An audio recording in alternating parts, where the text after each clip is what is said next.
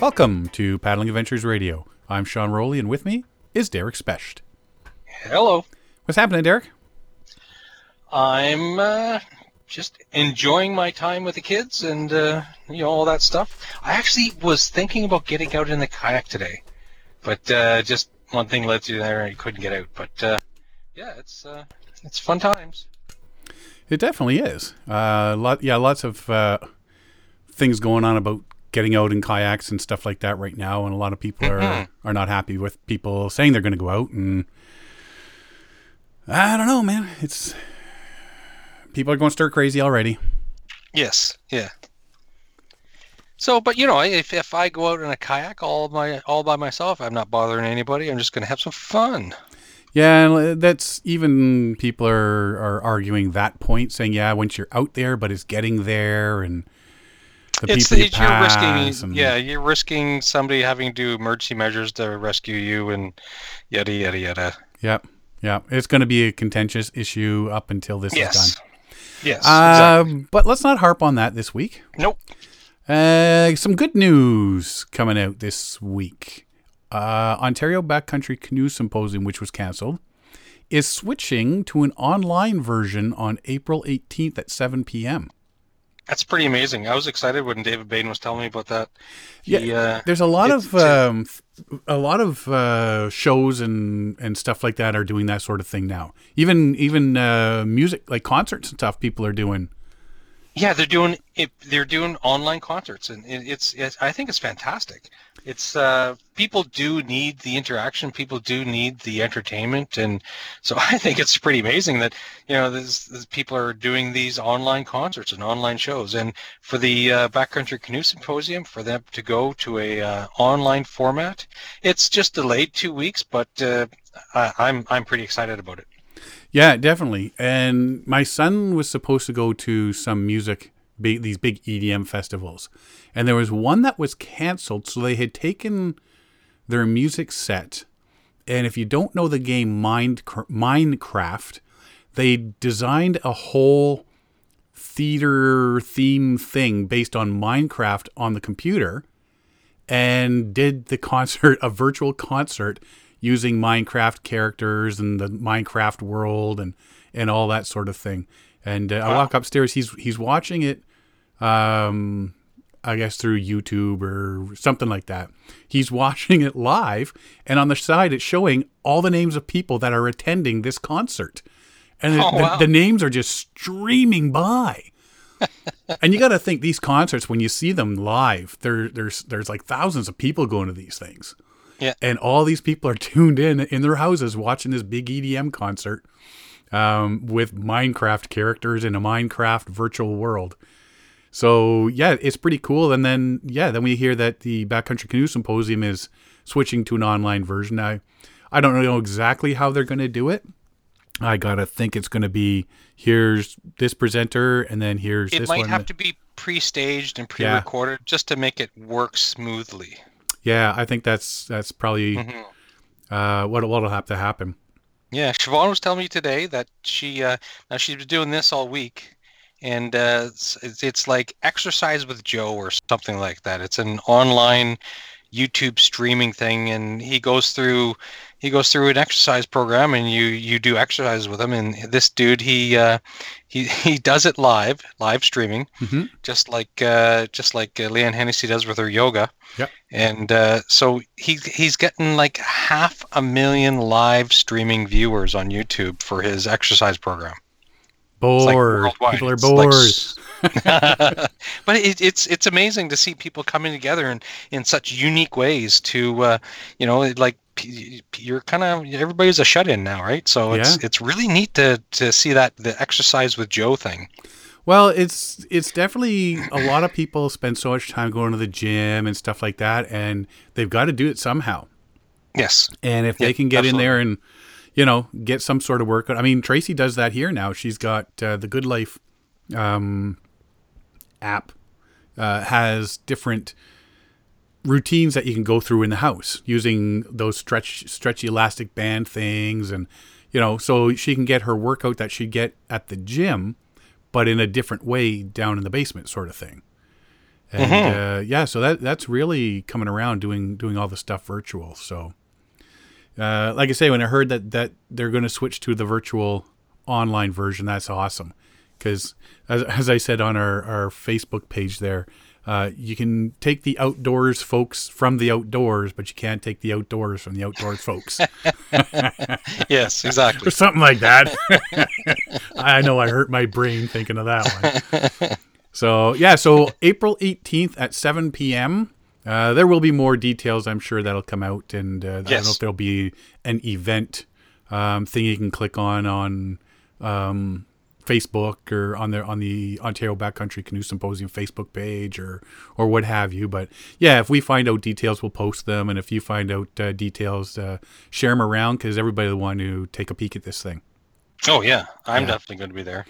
Yeah, uh, maybe have a watch party. I know, right? That'd be so Yeah. cool. And I don't have to. I don't have to book a hotel. maybe Siobhan will make you pay for the hotel room that night. Yes, maybe. Yeah, you you want to stay at this house, Mister? You're paying tonight. yeah. but that's another story. yes. Uh, we are. Der- I'm actually in the studio, and I'm looking at nobody again this week. Derek, you're at your house. Yeah. We're doing that social distancing by what about 30 kilometers? Uh, thirty-seven. Is it 37? Five or something. Yeah, it's yeah, something like that. Yeah. Stay away, buddy. Stay away. uh, we're so yeah, so we're we're doing that, and we're having issues. We're trying to get uh, three of us on Skype and Zoom and and whatnot, and the I don't know the internet just doesn't want to handle it, and the the the sound comes out garbled, and there, there's just so much to get it to sound half listenable. Well, Um, even on the best of days, Zoom and Skype are questionable for for the audio quality. Mhm. And now that you've got millions of people around the world, you know, overloading the uh, the internets, it's uh, the quality's degraded even more than it normally is, right? yeah, So it is, it is what it is. Yeah, so we're we're got a few other things we're trying out, and hopefully next week we'll have John Van Berger uh, back in the crowd with us here. Uh, he's looking to, we're looking to have him on more often, that's for sure. Um, but he was I was chit chatting with him today, and our little buddies are out. Oh yes. The ticks Yes. are out. Mhm. And funny, John told me that today, and I was on Facebook, and ooh, somebody on one of the on one of the pages had mentioned that the the ticks are out as well. So yeah, up here in Canada and down in the states, the ticks are out.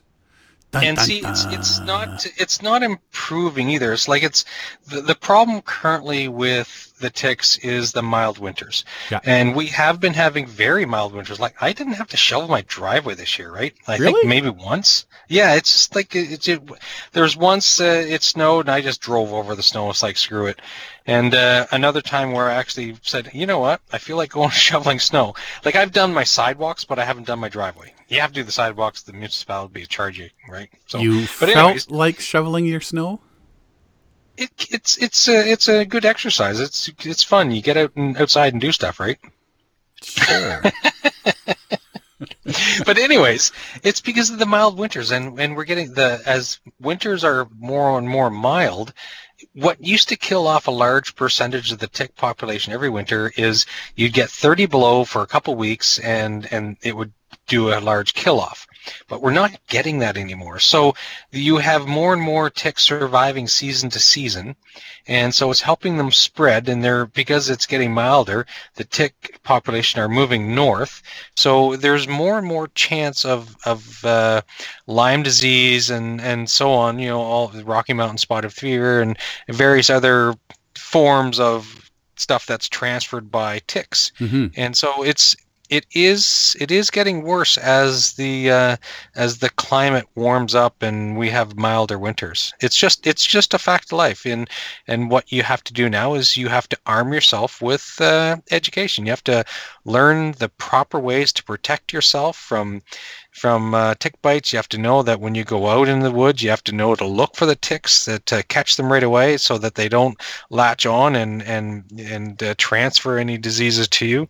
So it's uh, it's one of those things, and maybe Lyme disease is not high on the totem pole currently, but uh, it's something that you have to consider that uh, when you do get out into the backcountry and, and do the things that you enjoy doing, the last thing you want to do is end up with Lyme disease, and it's uh, from many descriptions that I've read, it's uh, it's not very nice. Yeah. You know, I, I start thinking like if only ticks were bigger that you could see them. But then you're thinking if they're bigger, You might lose a finger. you might yeah, no. I want the ticks to be as big as a rat. That Yeah. I know I can see them I coming. can see them coming, but when they're burrowing in your leg, they're not burrowing in your leg. They're burrowing through it. Right? they're walking away with your leg from below the knee. Hey, what happened to your hand? Ah, tick. Yeah, we had a tick bite. He bit, he bit it off at the wrist. yes, Yeah, so careful what you wish for. I know, right? yeah, yeah, you, you, you got to keep an eye out for the ticks now. They're they're out there. Yes. So, and this time of year, there's two times of year spring, early spring, and late fall, where we start seeing on the news a paddler was rescued. Yes.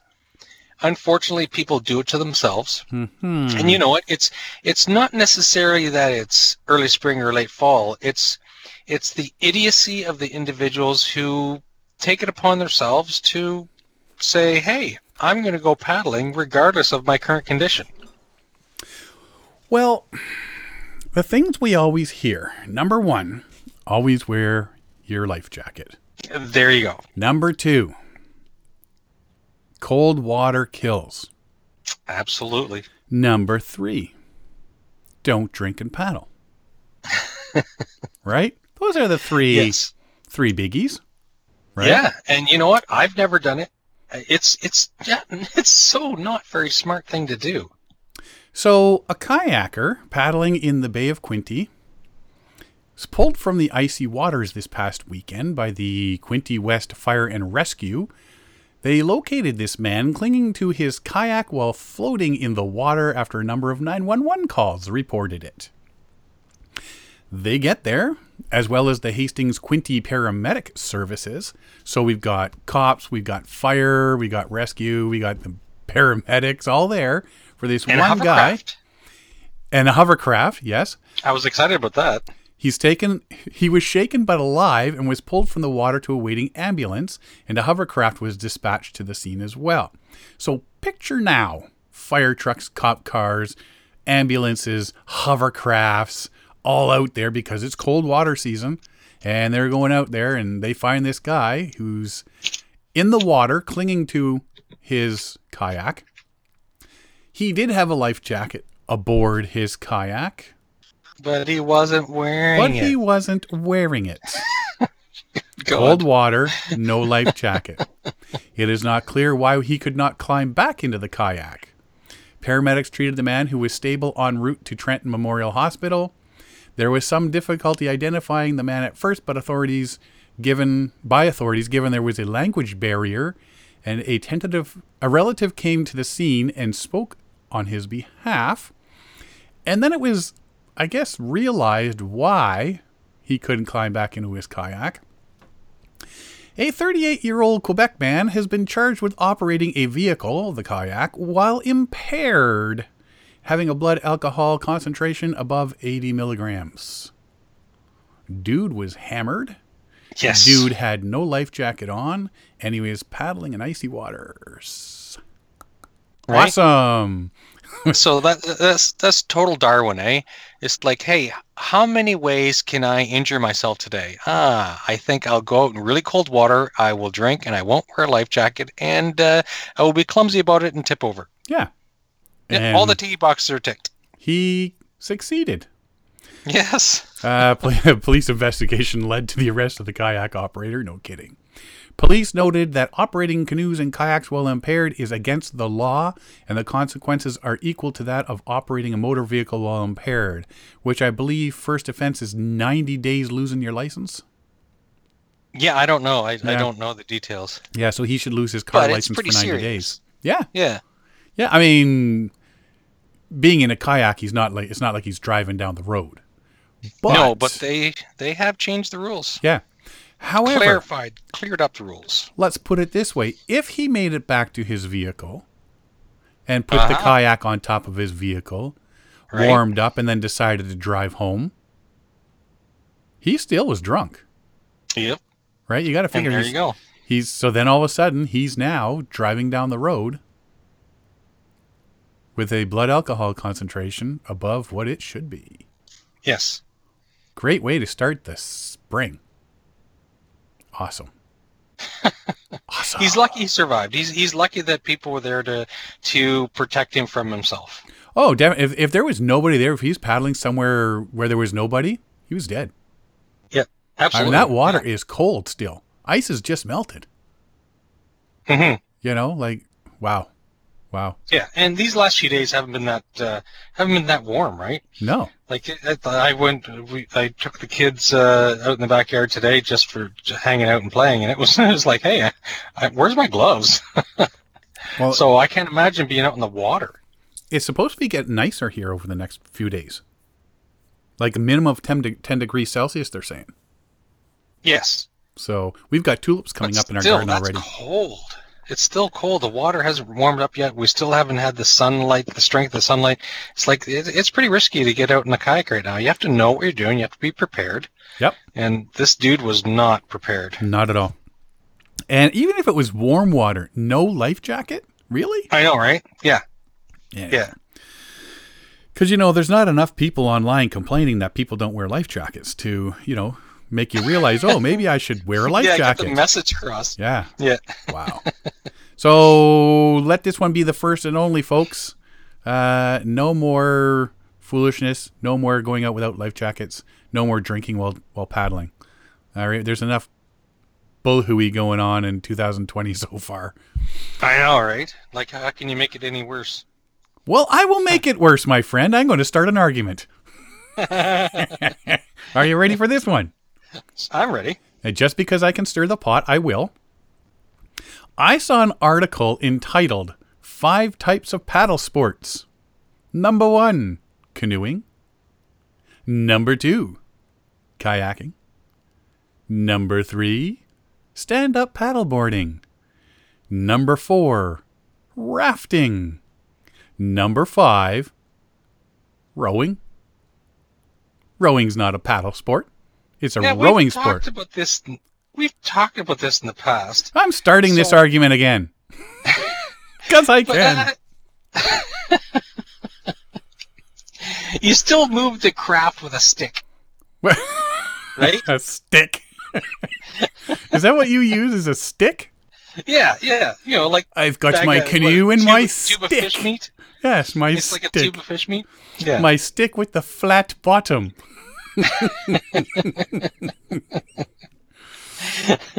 Rowing. So it's. I, I guess a lot of people would argue that no, it's not paddling, it's rowing. You use an oar, not a paddle, and and stuff like that. So that, but that's the same thing of uh, back in the day when kayakers would like, uh, you know, look down at canoeists, and canoeists look down at kayakers. what and, back in the day? that argument rages to this day. And don't get the canoeists and kayakers stand, started on those stand-up paddle boarders. oh, I know, right? Those guys never wear life jackets. We could fit 50 people around a table, and do you know what kind of brouhaha would start if we brought this Right? subject up? There'd be oh, we got to feed them all alcohol first. yep, absolutely. Welcome to Sean and Darren's first annual paddling Royal brouhaha. Yeah. but see, with me, you know what? Paddles and oars, okay, I'll give you that. They do look the same. But paddling Mm-hmm. is to me a forward motion. You are moving it in the way you are facing. Whereas a rowboat, you are paddling or rowing in the backwards direction. So you're rowing, you're not paddling. Now, I have seen articulated oars where you actually they they you when you use them and move them there's a series of levers and and it's a it's sort of a mechanism and what you end up doing is as you row you're actually going in the direction you're facing but it's very complicated mechanism I don't think I've ever seen that.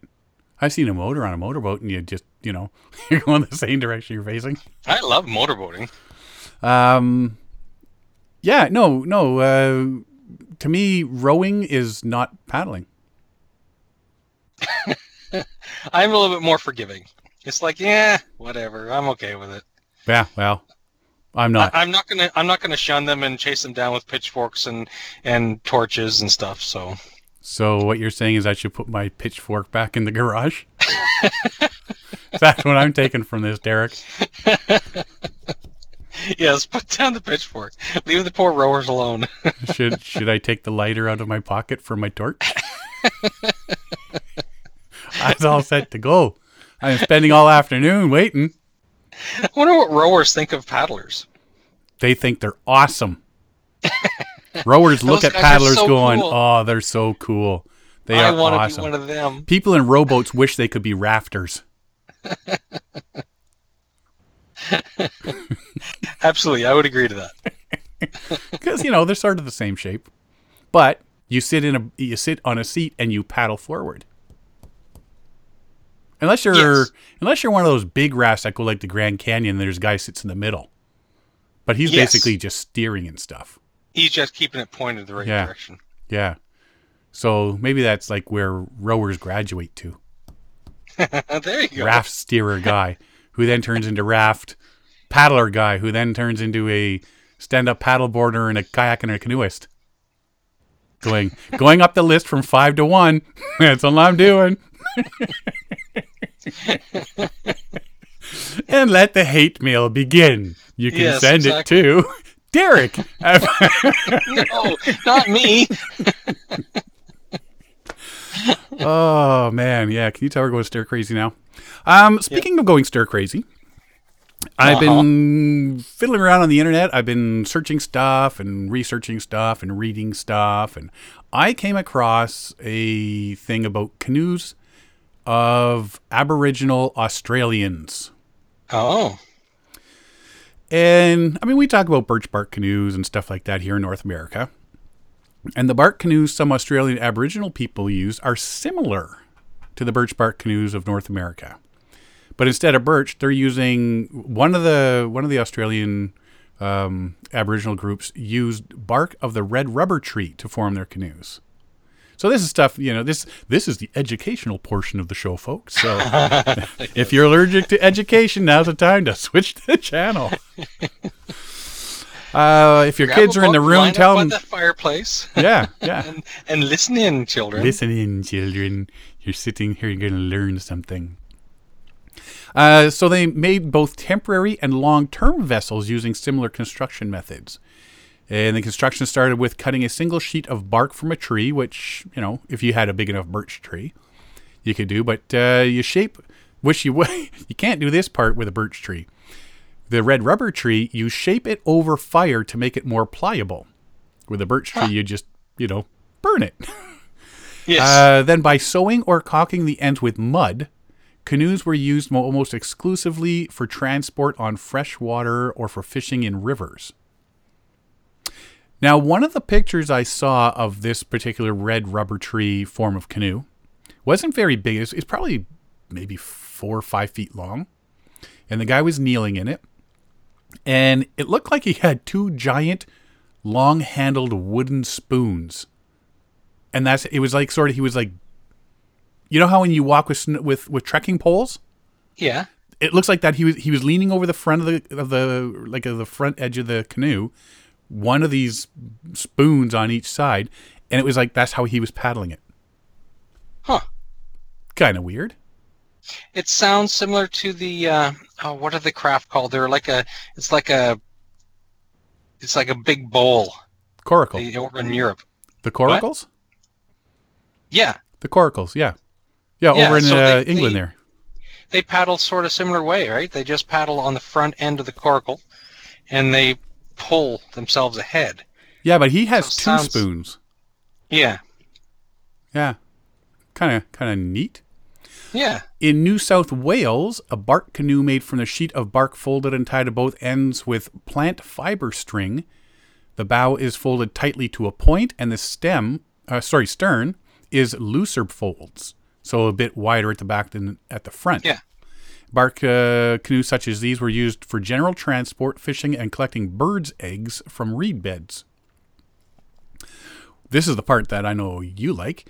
When fishing in such canoes, women sat and used hooks and lines, then men stood and threw spears. A small fire was kept alight in the canoe on a bed of wet clay or seaweed. This kept people warm in winter, also allowed them to cook the fish they had caught. Could you Wouldn't imagine? that be so interestingly unique? To as soon as I as soon as I saw that when you sent it to me, it's like I want a bed of clay in my canoe, and I want to have a fire in my canoe as I paddle down a lake. Yeah, but it has to be wet, wet clay. Sure. Yeah. And if it got hot, what is that going to do to the bottom of your canoe? Hot clay. I'm sure it'll be fine. So let's test it out in your canoe. Keyword being your. I'm sure it's fine. You just have to not catch the yolk on fire. Oh, yeah.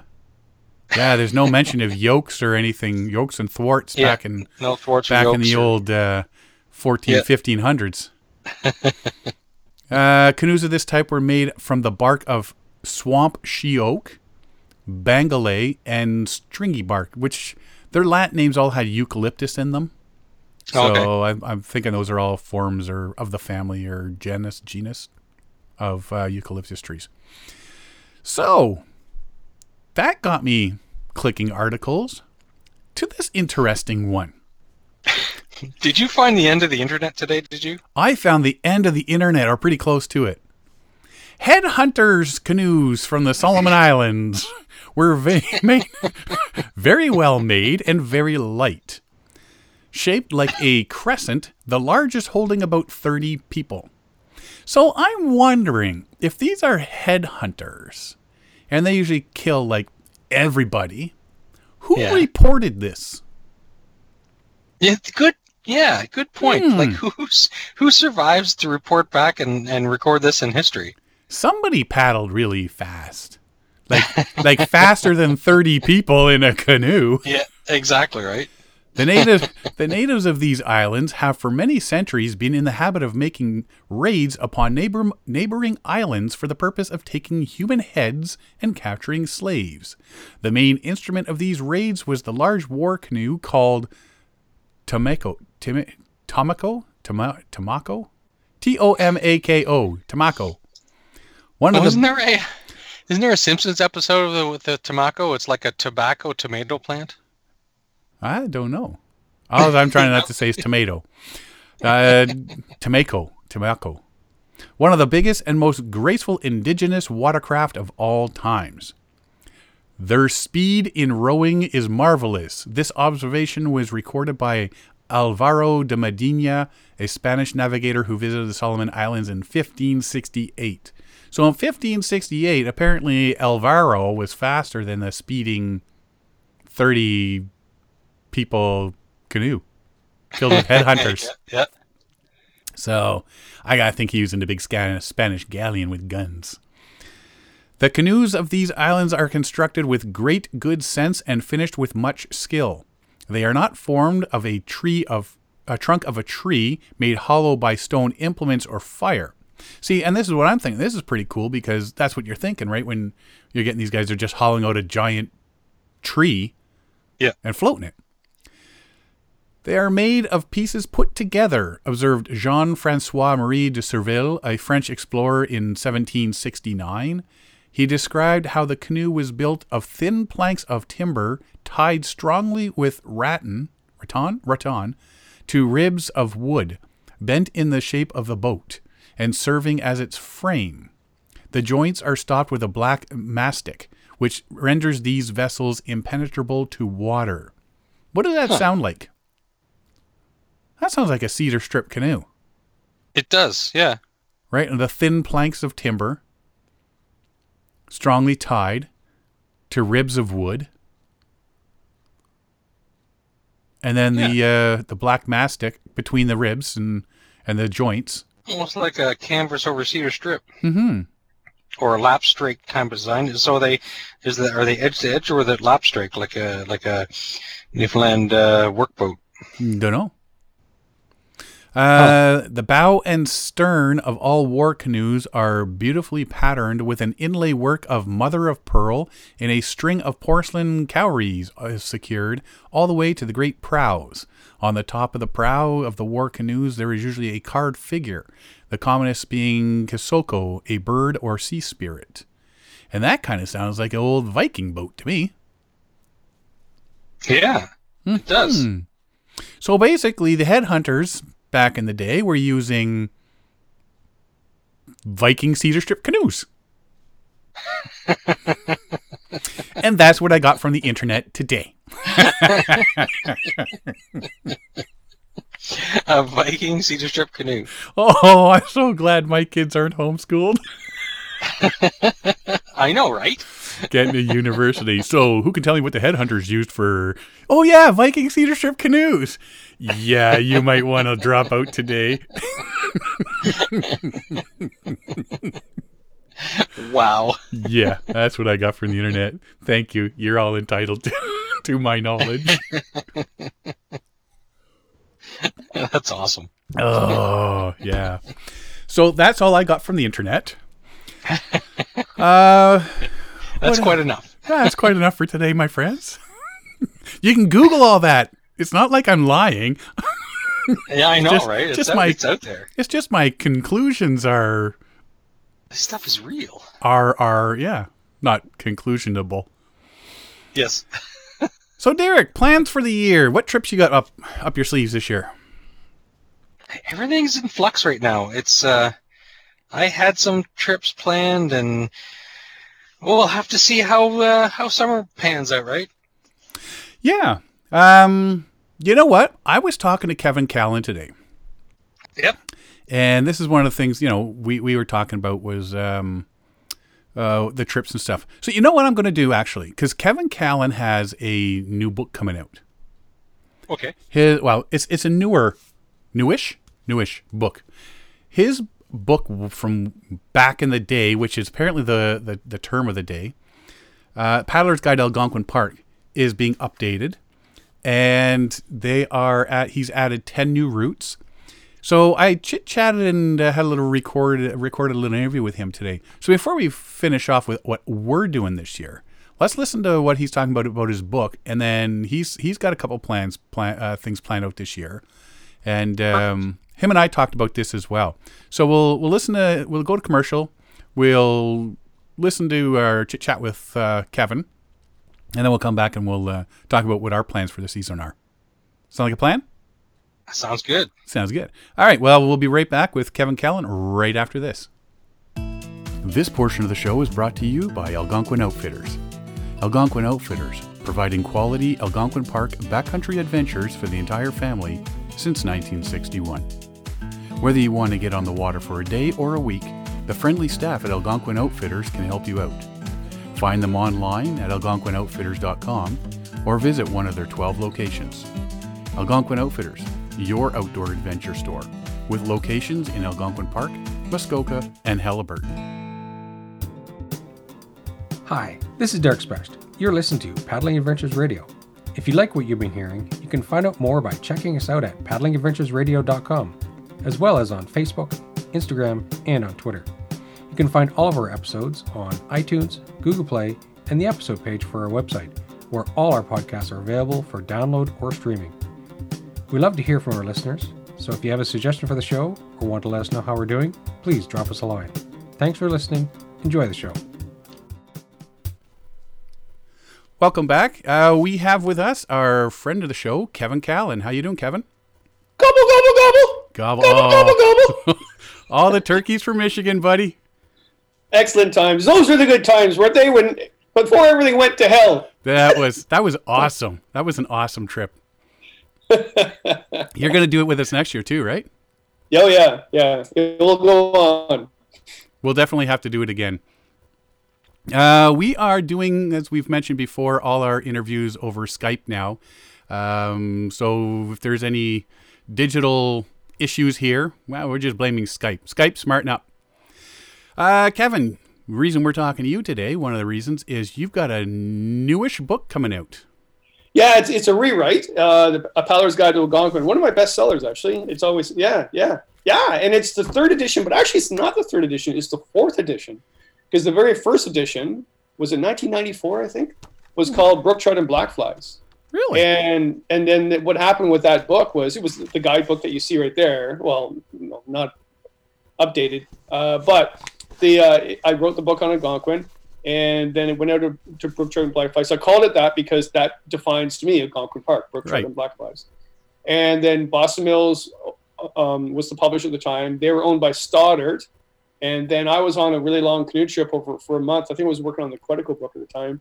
And Stoddart went bankrupt. I didn't know that. And of course, Firefly purchased Boston Mills um, and all the books, or some books got tossed and some didn't.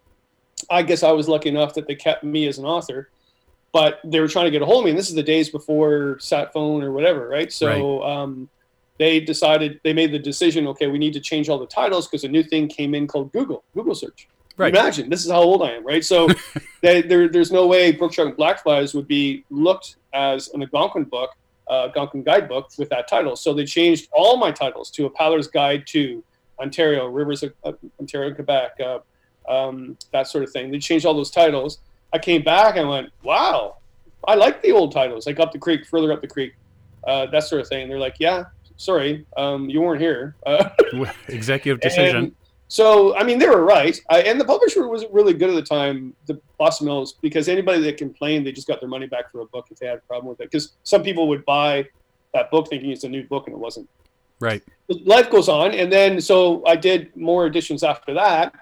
And then just, uh, oh, I guess a half a year ago, my publisher said, you know, we're going to redo, uh, do a third edition or fourth edition, whatever, of Paddler's Guide to Algonquin. Um, and this is what publishers do. I get it. It's they're, they're marketing, you know, it's a business for them. And so they go, you know, we have to add on all the new stuff, like the, the is there the outfitters that had, had changed, or is there a portage that we got wrong? So I fix all that, and they then they said also, can we expand it because that's what they do. Right. It's like top 50 canoe Routes book made it into top 60.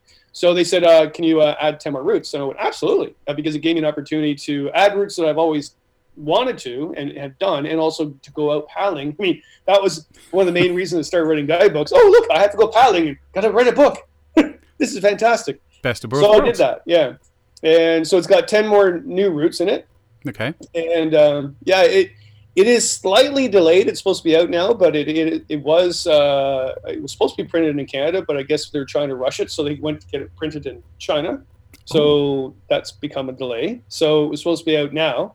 Uh, I I'm I'm I was told May first. Um, I also was told the other day it will be out next week. I don't know, but you never know. So at some point between now and Christmas, chances are Yes. you'll get a copy. I've actually got the 2004 edition. So this would be your first printing this edition, 2004. Oh yeah, yeah. I mean, it's been out for a long time, and you know, I don't make much money, money off books. Everybody knows that. I make eight percent of every book that's sold, right? So you do the math there. But and a bestseller in Canada is five thousand books. But that book has always done well every single year. Uh, my worst seller is um, uh, actually Wilderness Pleasures. I've never even paid off my uh, my advance for that, um, even though it was the media thought it was the best book ever, and I, I enjoyed doing it. There, there's some nudity in it. Maybe that's why. I'm not Ooh, sure. yeah. Um, and we don't uh, like yeah, that in Canada. Uh, uh, the uh, Paddler's Guide to Quetico and Beyond, which I thought was going to be going to be a, a really big seller, was actually I still haven't paid the royal- the royalty off that too, or the advance. Sir. Really? Um, yeah, I figured yeah. Quetico and would I, be I worked a lot on that book. I, I loved every minute of it, paddling Quetico. But yeah, I, I, I, yeah, it's interesting. And then yeah, Paddler's Guide to Algonquin.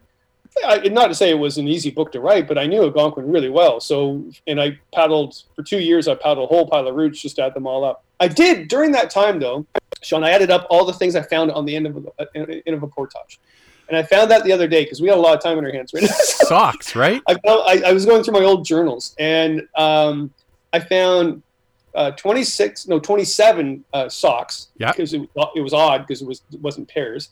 I found two coolers, a tent. Um, I found three Nerf balls. Oh, Remember those footballs and Nerf Yeah. footballs? yeah. Yeah. How did I ever find three of those at the end of a portage? I don't. Probably people lost them in the lake and the uh, winds blew them up. That's true. Right? Uh, we've we've found potatoes. We've found um, well various food items, bo- uh, beer bottles and cans.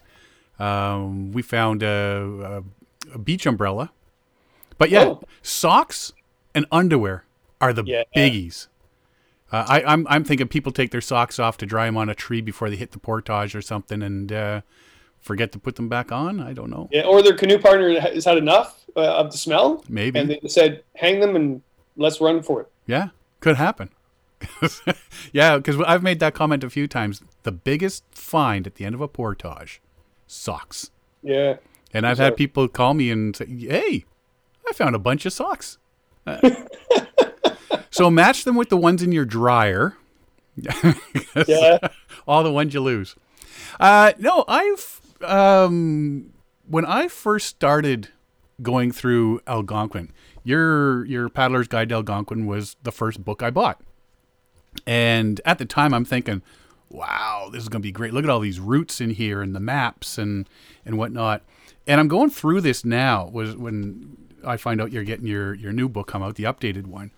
And I'm thinking, uh, I'm looking through the pictures and stuff, and I'm thinking Barron Canyon Lookout, been there. Beach on Rosebary, that was my wife's first interior trip. Uh, Windbound on Manitou, been there, done that. The Brent Run, did it in 40 hours. uh, Crow Lake 300 year old pines, seen them. You know, like I'm looking through all these things here, thinking, yeah, back then when I'm looking through this, thinking, I'm going to check out all these spots. It's going to take me forever. Well, I've been to through all of these plus tons more. And now I'm thinking like, wow, this is this is an awesome book for somebody starting in Algonquin Park. It is, and also the, the ten routes I, I added. I really thought through what, what to add because I, I, I wanted to make it more unique, I- especially for me. I, I you know I, I I didn't want to bore myself for other routes I've already done. So uh, the one that was really cool is a, a trip right across Algonquin with my daughter. So from West End to, to East End. Right. That's in the book. Uh, McCaskill Lake. Uh, I've never written about that before, and I don't know if you've been to McCaskill. It's Yeah. a difficult lake to get to, but it's all turquoise blue. Yep. Um, I, I Carl Wilson Lake up in the, the northeast end. Really good trip, actually. Not Carl Wilson Lake is very unique. It's just surrounded by cliffs. Uh, even a, a trip all around Opeongo, where uh, uh, Christine and, and the two dogs and I went uh, um, a couple years ago now. But, but basically, yeah, we circumnavigated Algonquin for four nights, and it was a fantastic trip. Um, uh, and even Cauliflower Lake, that that is on the very south end, like almost like a, uh, the Panhandle, and it's almost like Crown Land because you can uh, you can take a dirt road to it. The locals use it. Um, there's there's motorboats on it, like small motorboats. Yeah. So it, it you know you're in Algonquin, but it, it's a different appeal. But I like it because it's so handy to get to uh, to, to paddle into. The um, yeah, and uh, even Goddard Lake up by Booth Lake, the extension into Booth Lake, I put that in there. Even the Big East River, even the Big East River. And I told myself I never would paddle the Big East River again. But they cut those new portages from Big East into Mc- uh, McCaskill. Yep. And uh, not McCaskill, sorry, McCraney. McCraney. And so I basically just went from Rain Lake, paddled to the portages, went down to the Big East River, and then paddled downstream, which is a really good trip. And I'm thinking, yeah, this is a lot better than doing this silly Minas Link trip. Well, you would have done it the other way, doing the meanest link, right? Yeah, yeah. And I told myself never to ever visit the Big East River again. But uh, when I looked at the map, I went, well, that would be a good trip if I went the other way. Yeah, faster. the other one I put in is the Lower Crow. This is the Crow River that exits uh, Lake Lavieille Yeah. uh, into the Petawawa River. And there's so many ways you could do it, but all ways are very difficult, especially now with the algae bloom uh, in Dickson Lavieille. Right? Yeah. We question going on those air- lakes. So I I figured it out. I basically went um, to uh, uh, oh, into Radiant Lake from, oh, I forget the access point. Oh boy. oh. It's a good thing I read guidebooks. Um, anyway, I went into Radiant, up to Petawawa, then up the Crow to Lavieille, and then came back the same way. And it's not an easy trip, but it's the easiest way to do that section of the river. Right. And the Lower Crow River is a mecca. Like it, it is an absolute oasis, especially if you brook trout fish. Yeah, all through that side, I've noticed there's so, a lot of nice fishing through there. Uh, we've we've done. Um, oh, we paddled up Opeongo way up through Crow, Big Crow, Little Crow, and everything up there, and just the rivers up through that side, the east side, and everything. Nice. Yeah, it's a gorgeous. I mean, you look at Algonquin too. That that's section of Algonquin is totally different than, than the western section. The, the Yeah. west uh, is more hard hardwood, um, deciduous, rolling hills, and the east side is more pine, sand, rivers. So it's a totally different environment. Um, even uh, the trip um, I put in there for Opeongo into Lake Lamuir and um, Crow Hogan. Hogan, yeah. And yeah, uh, those, I've done, I don't know how many times I've done that route, and yet I've never written about it. So Time to do it then. there you go. See? so, sometime before Christmas, hopefully May, this book will be out. We'll, we'll keep it updated. We'll post on our, our Facebook page and everything when, when the book is out. Uh, but yeah, I really enjoyed this, the original, um, which I don't know if, if this, if 97 was the brook flies and, what was that one? Brown trout and brook flies? Brook trout and black flies. I, Black flies? I, I think it's 94. I'm not sure. I should have checked that. I don't know, it Uh, it was a long time ago. It was a long time. Copyright 97 and then 2004. First printing of this edition 2004. Oh, okay. Okay. So it was a long time ago anyway. Yeah. There's some pictures in here of you, Kevin, that I'm just like, ooh. It's about them gams. Yeah, I had to, them I had to gams of switch a bunch of photos. well, especially too, those photos they're all slides, and I don't even Yeah. really have a lot of those left. When I moved, I got rid of a lot of stuff. So yeah, I, I had to redo it all, um, which was was was refreshing. Yeah. Uh, the new routes all have the same sort of maps. Uh, yeah, uh, they re redid all the maps. Uh, um, back in the, the day, I had a cartographer that I worked with at the college, uh, Tim, um, and he did all the maps. Because back in the day, you, back in the day, I gotta stop Back saying in the that. day. Back in the day. Back in the day. Uphill both ways to school. Uh, but yeah, uh, you could not. Um, you had to create your own maps. Uh, the, the Canadian government wouldn't allow you to basically trace a, a topo map or use any other maps. Right. And um, it was fine because I was physically in, there in the area, so I actually would jot down information and then I would give it to the cartographer. And then he would actually get paid by the publisher to make those maps. Um, now it's just a designer that actually makes the maps, They- and they're really good maps. I don't even know who the person is, but they and they're good, but it's totally different than back in the day. Right. Back geez, in I the day. That's the new thing for back in the day. Because I say that as well. Back in the day. When I Oh, first yeah. started, all of them years ago. We're still in the day though. Like, Yeah. you- that's the thing. You just you can't live your life back in the day. Back in the day is anywhere from this morning to when I was born. Back in the day. That- that's that's my new theory. Uh, so yeah, so anybody, like I say, when this when this is out uh, for order and everything like that, we'll we'll post uh, on our sites and all of our social media so people can get there and, and get it. And like I say, especially for people that are just starting into Algonquin, some of the, the newer trippers and stuff, this is a perfect book to use. That's for sure. Uh, it did me quite well. It still uh, still does. Um, before we leave the uh, sort of uh, topic of Algonquin, is Algonquin still one of your favorite paddling stops? It, it is. There's days where I'm, I question that. Obviously, I mean everybody does. It, it's you know crowded. It's, it's got long portages. Um, so Quetico, to be quite honest, is a better place to paddle. It, I mean that that northwestern Ontario is made for the canoe. Right. Algonquin, I don't know who designed it. Right? I, I, there's a lot of portaging, but it's the familiar. I've always gone to Algonquin as a kid. Uh, I love the lakes. Um, I love the trout fishing. I love the scenery and it, it's my place to go. It, it has a lot to do with because that's where I, I live close by to it, right? Right. Uh, and so, yeah, I definitely do. I, I think Killarney is one, one of the most scenic places in Ontario. Lake Superior as well. I think Quetico again is made for paddling. Wabakimi, Woodland Caribou is just an absolute oasis as well. But I spend most of my time paddling in Algonquin Park. Yeah, yeah, that's that's what I find now is number one. It is only three hours away as well. So um, if you're hitting Highway 60 access points. But uh, yeah, I think I, I still take people there and, and whatnot. As much as I like going other spots, Algonquin is a pretty popular one for, for me as well.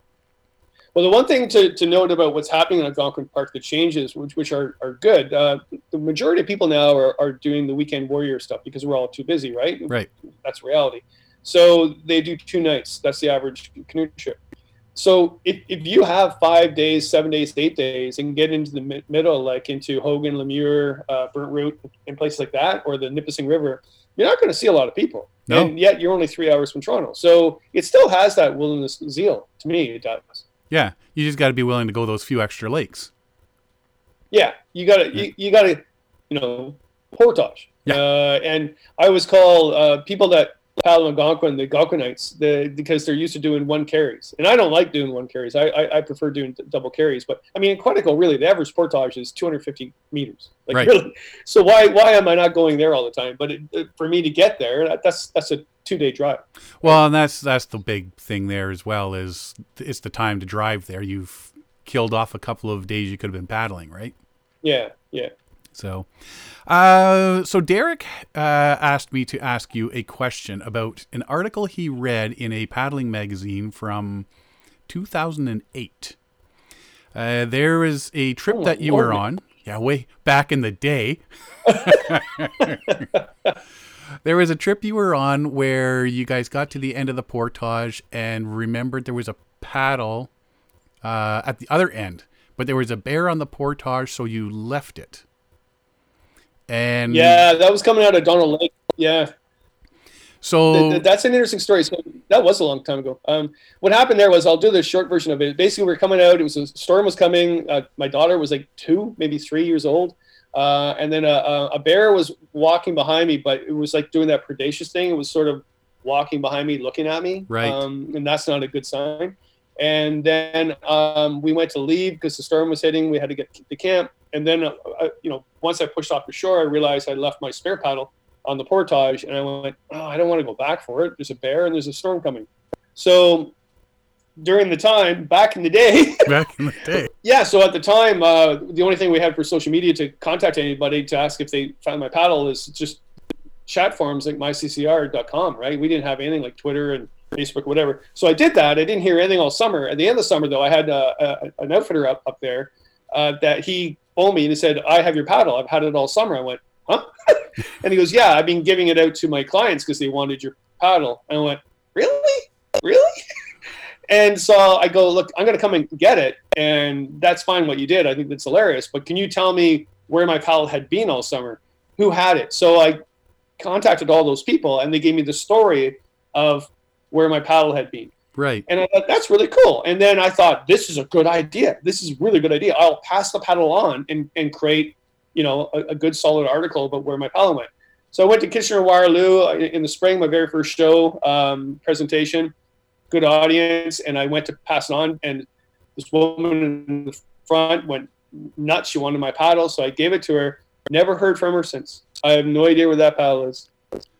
Went the way of the dodo. So, so rumor has it that she's in prison somewhere, and that and my paddle's with her. I don't know. Could happen. Uh, well, hopefully one day out of the blue, she'll just pop up and go, "Hey, remember that paddle? Yeah, it's been to all over the world. yes, that's probably what's going to happen. Yeah, yeah. Hopefully that'd be cool. That's my next book. Yeah. Where did my paddle go? My paddle, my paddle's been on better trips than me. uh, so before we let you go, any big plans for the coming paddling season? Big trips, small trips, exciting trips? I have a lot. Yeah, I have a lot of trips planned. I just don't know how that's going to happen um, yeah, right now. I I, I, want to listen to our our prime minister and stay at home and uh, make sure um, that we abide by the our leader and basically be smart about all this and stay at home. I think I think what he's saying is really smart. Uh, and for me to go off on canoe trip right away is just is, is uh, being being not smart uh, and not being Canadian. So uh, um, that's the first time I actually sh- said my feelings about that show. Whew. Wow. You do that to me. Oh, I just bring out the best in you. Um, but yeah, so but I have lots of trips. I have uh, a Killarney trip. I'm going to go across the, uh, Killarney Park um, and do that trip. I'm going to do Philip Edward Island. I'm going to do Temagami. I'm going to do Lake Superior. Um, Andy and I are supposed to do uh, some trip in, in Quebec. Uh, he wants me to paddle the Pakasaw. Uh, well, I don't think that's going to happen because uh, we have to do that in early spring. right. But uh, yeah, he's got a lot of plans too uh, about uh, certain rivers we're going to do. I am going to um, do more northern trips this year. I am going to do more, more southern ones like I've done before. Uh, but yeah, I want to get up north for sure. Yeah. You know what? I'm planning out all my trips like nothing's happening and just uh, just as those times come up if if it's still everything's still on hold then that goes to next year, goes to next year, goes to next year sort of thing. That's that's the the outlook I'm having on it right now. And then I'll just pick Yeah. up my my schedule from whenever we're we're allowed to be out there. Yeah, my, my plan is basically to wait for the go ahead to, to go out there. So we're keeping everybody safe and no first responder guy has to come and get me um, because something happened to me out there or Right. whatever. Um, but there's always crown land, right? I mean, there's so many. We're blessed in this province of Ontario or or this, this country, Canada. Uh, I've I've gone to a lot of places like uh, in the United States and, and Scotland and England and Wales, and they all have really beautiful scenic places to go to, but they don't have wilderness. Uh, they don't have Yeah. solitude. They don't have solace. Um, they, they don't. They have crowds. So uh, I, I, you know, I, th- I think we're we'll figure that out. We'll actually find a place to go. Yeah. I just don't tell you where I'm going, Sean, because I want it all to myself. Uh-huh. so that that I'm going to tracker Put it up. I'm going to make a little ball out of it and then swallow it so nobody can get it. it's the tracker we put into each one of your canoes that's going to help us find you. well, Kevin, thanks for coming on. Uh, really looking forward to the updated copy with the 10 new routes of your book. And uh, yeah, here's to hoping that uh, this ends soon and we can all get out on the water really quick before, you know, before the high water spring ends and the mosquitoes are, because the mosquitoes, as they're saying, they're all coming out going, where y'all at? Oh, they're going to be starving, man. Oh, this mosquito I blackfly don't feel season. bad for them at all. Yeah, it's going to go right into August this year. well, Kevin, thanks for coming on, and uh, you take care and stay safe. Okay, say hello to your, your turkey friends. I, I always do. They're they're right out back. They're doing their social distancing. we'll talk to you. Bye bye. Hey, this is Sean Rowley, and you're listening to Paddling Adventures Radio. To find out more about us, check out our website, paddlingadventuresradio.com. You can also find us on Facebook, Instagram, and Twitter. Current and past episodes of our podcast can be downloaded or streamed from iTunes, Google Play, and the episode page of our website. If you have any questions, comments, or ideas for the show, we would love to hear from you. So drop us a line on Facebook or our website. Thank you for listening. Enjoy the show. This portion of the show is brought to you by Algonquin Outfitters. Algonquin Outfitters, providing quality Algonquin Park backcountry adventures for the entire family since 1961. Whether you want to get on the water for a day or a week, the friendly staff at Algonquin Outfitters can help you out. Find them online at algonquinoutfitters.com or visit one of their 12 locations. Algonquin Outfitters, your outdoor adventure store, with locations in Algonquin Park, Muskoka, and Haliburton. Welcome back. Uh, yeah, so great talking to Kevin. Uh, his book, I've got the, like I say, the the Paddler's Guide to Algonquin Park, the second edition, I guess it is, and it's well well worn out. That's for sure. Uh, we've spent many many of uh, our trips on these routes that Kevin's talked about, so it'll be interesting to see the the ten he's added and how many of those I've been actually been on already. Yeah, I actually don't have that book. I, I've never, like, I have, uh, what is it, uh, the 20 best Ontario canoe routes or something, Yeah, or and 40 best or whatever. yeah, So, and I have his, I have his Once Around Algonquin. I don't have a large collection of Kevin Callan books, really. and I'm sure he'll be upset that I don't. oh man, I think I've got every single. I've, I've I've probably got doubles of every one of his books. Oh yeah, Triples. Suck it up. Yeah, uh, I've even got his his Lost Canoe Routes one. Okay, yeah, Well, yeah, yeah, yes, yeah. and some of them I look at and I realize why they've been lost. Um, the paddle story. tad anticlimactic. Yes, I know, right? You're I- upset so about I- that too, man. when I first saw it, I, I was I was just looking through old magazine today and or yesterday, and and I came across the, the it's like the butt end in uh, canoe, family camping and canoe routes from 2008. It's like, hey, that sounds interesting. We got to talk to Kevin about that. And uh, and yeah, it was like, oh, really? It's just That's like Al Capone's vault, man. You get there and there's nothing in it. but that'd be cool if it showed up again. That'd be yeah, that'd be would, real yeah. cool if it his paddle just Yeah. showed up again. Yeah. You know, I know it did. It did the Amazon. It did the. Uh, it did all these amazing rivers and did a Turkish prison. yes. So yeah, we'll see. But uh, like I said to Kevin, I'm planning my year of trips like nothing's happened. You know, I've got uh, a, a May trip, June trip, July trip, August trip, September trips, October trip. I got all these trips already. But if May we, we're still not supposed to be out and and paddling, then that May trip will go to next year. Yeah. You know, and I, I'm hoping by June, you know, like I want to do my annual Father's Day trip. I, I hate to put a little asterisk next to that saying couldn't go out because of, you know, what's going on right now. So Yeah. And I'm doing the same thing. Like we're, it's it, it, it kind of my current way of planning and everybody's current way of planning kind of fits right into my wheelhouse.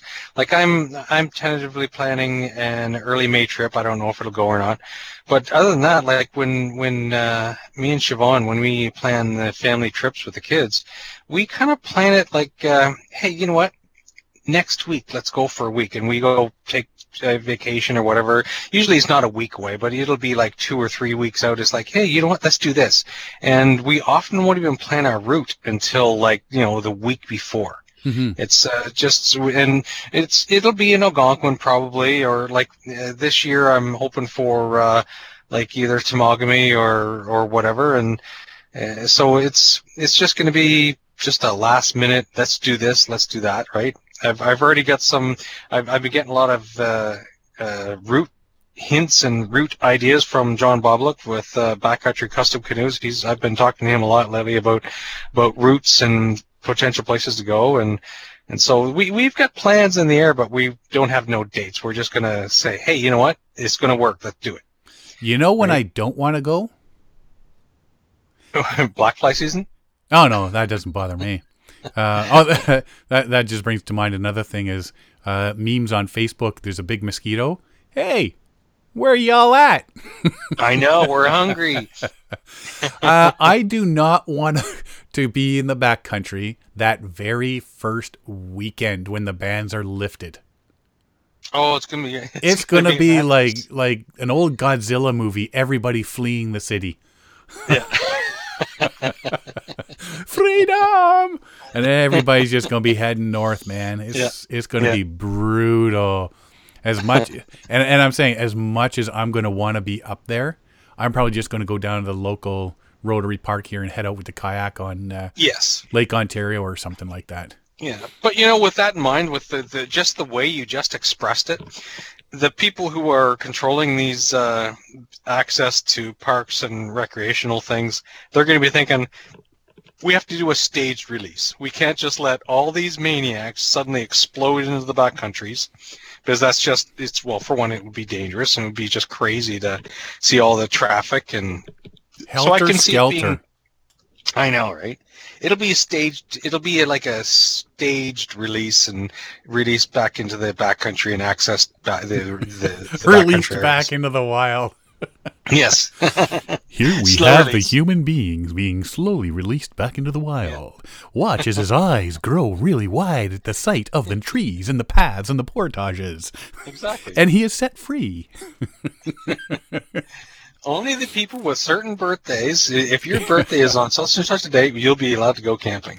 If your name starts with Sean or Derek, Yes. dun, dun, dun, dun, dun, dun. yeah, it'll be awesome. Yeah. Yeah. Yeah, Yeah, I I'm looking forward to it. We have lots of plans. We have lots of ideas. Like we, for sure, we're going to camping out. Uh, I don't know what is it, Simcoe. What what's the MacGregor on? MacGregor. Yeah, MacGregor. It's over by Is that uh, North, North Simcoe or something. the? Bruce. Up that way? Yeah. Oh, yeah. I'm thinking I'd have to look at Sybil is on Simcoe. It's a big body of water out west of. it's the west coast of Ontario. The west coast. Yeah, of Ontario. Yeah. Georgian Bay? Uh, no, much farther south than that. So you're sort of halfway between Tobermory and Sarnia. Tobermory and Sarnia. Is there another big Yeah. body of water in there somewhere? Are you gonna make me pull up a map? No, it's the whole lake. It's the one lake, whatever the lake that is. Like, I'm- Ontario, I'm, Lake Erie? I'm, geo- I'm geographically challenged. What lake is uh, Georgian Bay on? Huron? There you go. Must be Huron. Must be. I mean, I'm gonna have to. I'm gonna Huron, have to pull up a damn map. Lake Huron looks like the trapper. Georgian Bay is the pack on his back. Right? Sure. Is that did you not learn your, your Great Lakes by doing that? I grew up in New Brunswick. Lake Superior is the wolf. And is it Lake Michigan is the eggplant? It's Lake Huron. So it's uh, South King Garden, north of Goderich. There we go. Saugeen Shore, Sauble Beach, Kincardine, Goderich. Yeah, okay. Yeah. And so, what is it? Uh, MacGregor is near Kincardine or something. Yeah, it's that big lake over there. The west coast of Ontario. Yeah.